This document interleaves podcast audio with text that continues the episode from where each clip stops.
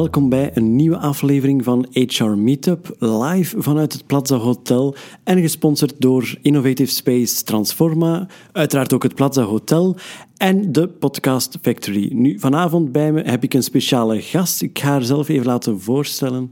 Goedenavond. Goedenavond, David. Ik ben Christine. Ik ben Christine Fizet. Ik ben een bedrijfscoach. Voor we eigenlijk op uh, uiteraard het bedrijfscoach gaan, uh, wil ik wel eigenlijk even weten uh, van waar kom je? Wat is jouw achtergrond? Uh, wat heb je gedaan voor toen je nog in, in de, de, de pamper zat, in de kleren zat van de kind? Ik heb, het was een beetje later, maar ik heb talen gestudeerd. En dan, ik ben begonnen te werken.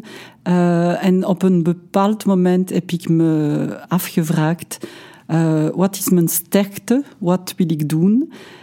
Ik was zeer geïnteresseerd in de motivatie. En ik heb zeer vroeg, ik was min of meer 25 jaar, kunnen bepalen wat mij echt motiveert in het leven. En het was groeien en laten groeien. Mensen laten ontwikkelen. Nu is het eigenlijk altijd, uh, als ik het zo hoor, is het eigenlijk niet altijd jouw, jouw droom geweest om, om uh, coach te worden? Of, of, was het wel in die richting? Ja, het was uh, zeer vroeg in die richting, ja. Ik was min of meer, als ik zei, 25 jaar toen ik dat heb kunnen bepalen. Maar het is altijd zeer sterk in mezelf geweest. Nu, natuurlijk, uh, vandaag doen we het interview in het Nederlands. Um, en je doet daar ook een, een uh, groot effort voor, natuurlijk. Um, is zijn ook de, de coachings in het Nederlands? Of focus je vooral op uh, het Frans of Engels? Of, ik werk in, meestal in, in België. Ik werk meestal in het Frans, ook in het Engels en af en toe in het Nederlands. ik ik beschouw dat het zeer belangrijk ook Nederlands te kunnen spreken. Mijn klanten zijn vooral Franstalig of Nederlandstalig. Dat, dat speelt geen rol voor mij.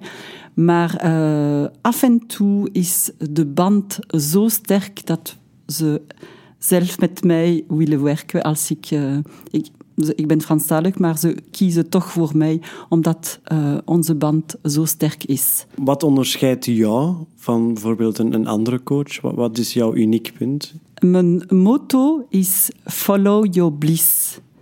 Weet jij wat het betekent, David? Um, volg jouw um, uh, lot misschien? Zo, ja, jouw uh, ja, ja, ja, het heeft te maken met je lot. Ik zou zeggen, we zeggen vaak, volg je hart. Of uh, bliss zou geluk, zaligheid zijn in het Nederlands. Dus je diepe motivaties. Dus eigenlijk um, ga je mensen begeleiden op zoek naar die gelukzaligheid? Ja, ja. Begeleiden, ja, uh, ik zou het zo zeggen, of coachen. Dus ik geef geen antwoord, maar ik uh, stel vragen. Ik werk, ik heb twee diensten. Mijn diensten zijn ofwel coaching, bedrijfscoaching van individuele mensen of van groepen, wat we noemen ook een teambuilding. Als ik dan kijk naar individuele mensen, bedoel je aan mensen die, die in het bedrijfsleven zitten? Of gaat het over zelfstandige mensen? Of zijn mensen die, ja, ik zeg maar iets, in loondienst zijn en, en die een burn-out hebben bijvoorbeeld? Of, of... Nee, altijd in bedrijven. In okay. bedrijven, ja. En uh, wat zijn zo de meest, uh, laten we zeggen, de, de grootste symptomen dat je merkt van... Uh, is het, zijn wij een maatschappij die, die enorm veel stress heeft, denk je? Of? Ja. En wie is dan juist precies de, de, jouw klanten? Wie, bij wie ga je precies de coaching doen? Ik werk alleen in bedrijven. De beslisser is een HR-verantwoordelijke of een people manager. En de coaching wordt gevraagd voor een, zeer vaak een kaderlid. Dus die coaching zelf um, dus dan eigenlijk een opdracht van een bedrijf. En, en zijn er bepaalde punten waarop je coacht? Zijn er bepaalde type profielen misschien? Of, uh... Ja, ik ben een hoogsensitief persoon. En het gebeurt vaak dat mijn klanten ook zo zijn. Het is niet uh, altijd het geval, maar zeer vaak gebeurt het. Het is niet echt mensen motiveren, maar de persoon helpen om zich te motiveren of zich te hermotiveren.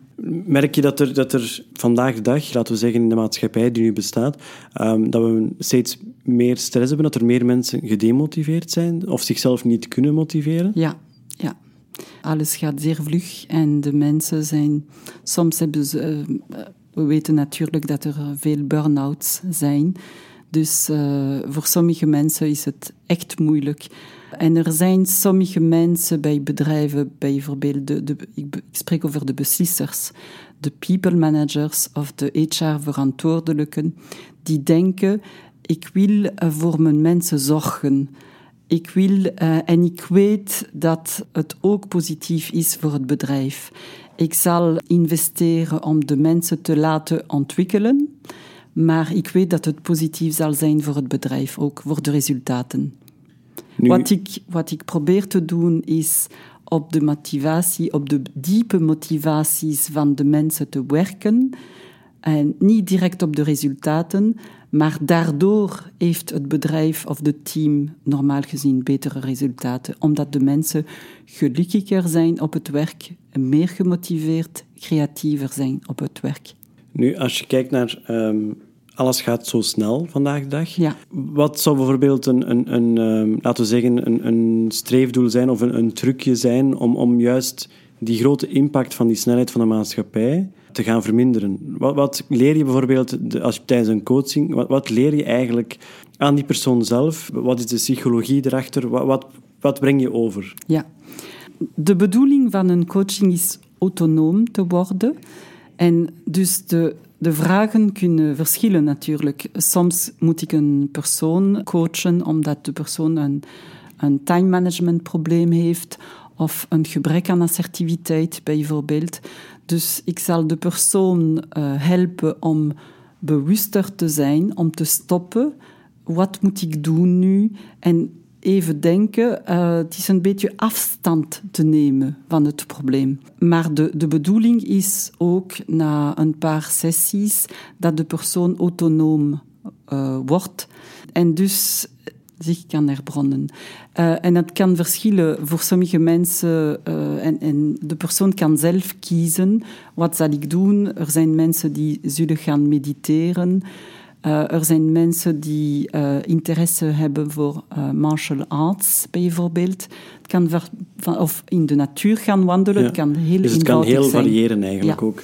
Ja. Um, ja, is het dan ook niet omdat je Um, als je zo van die persoonlijke coachings doet, um, dan kom je toch eigenlijk een beetje in, in de, laten we zeggen, in die persoonlijke sfeer ook van, Ja. van de, de Ja. mensen zelf. Um, merk je dan niet dat er sommigen toch wel een, een, een muur rond zich trekken? Die denken van, van nee, um, het mag niet te gevoelig gaan. Uh, terwijl dat eigenlijk is wat je wilt, want je wilt de persoon zelf ook raken in zichzelf, zodat Ja. hij zichzelf terug kan, kan opheffen. Ja. Ik merk helemaal geen muur. Het- Ik zou het tegengestelde zeggen. En ik denk dat mijn troef is een, een uh, vertrouwensband te kunnen creëren met de persoon. Ik vind dat het meest belangrijk is. Natuurlijk ben je niet, David, een persoon thuis en een totaal andere persoon op het werk normaal gezien. Dus dat is belangrijk, een vertrouwensband te creëren. En als je begint over je leven of je, jezelf te spreken, heb je meer kracht ook op het werk. Zijn er dingen die, die je, bijblijven? Dat je denkt van, ehm, dat zijn dingen die ik kan doen. Dat, zijn, dat is eigenlijk de impact die ik heb op iemands leven. En, en dat maakt mezelf ook warm van binnen. Ja, ik ben zeer, ehm, zeer blij van sommige coaching. Ik denk bijvoorbeeld aan ook sensitieve mensen, een ook sensitieve persoon. Ze vond het heel moeilijk zo sensitief te zijn in, een, in het bedrijfsleven. En na een tijdje uh, is ze bewust geworden dat het een sterkte voor haar was. Dus uh, ze had bijvoorbeeld veel empathie. Ze kon, dingen, uh, ze kon zeer subtiele dingen zien, bijvoorbeeld. Dus ze was ook enorm geapprecieerd bij het bedrijf. Dus dit soort uh, coaching blijven bij mij. Dat, dat maakt mij heel blij.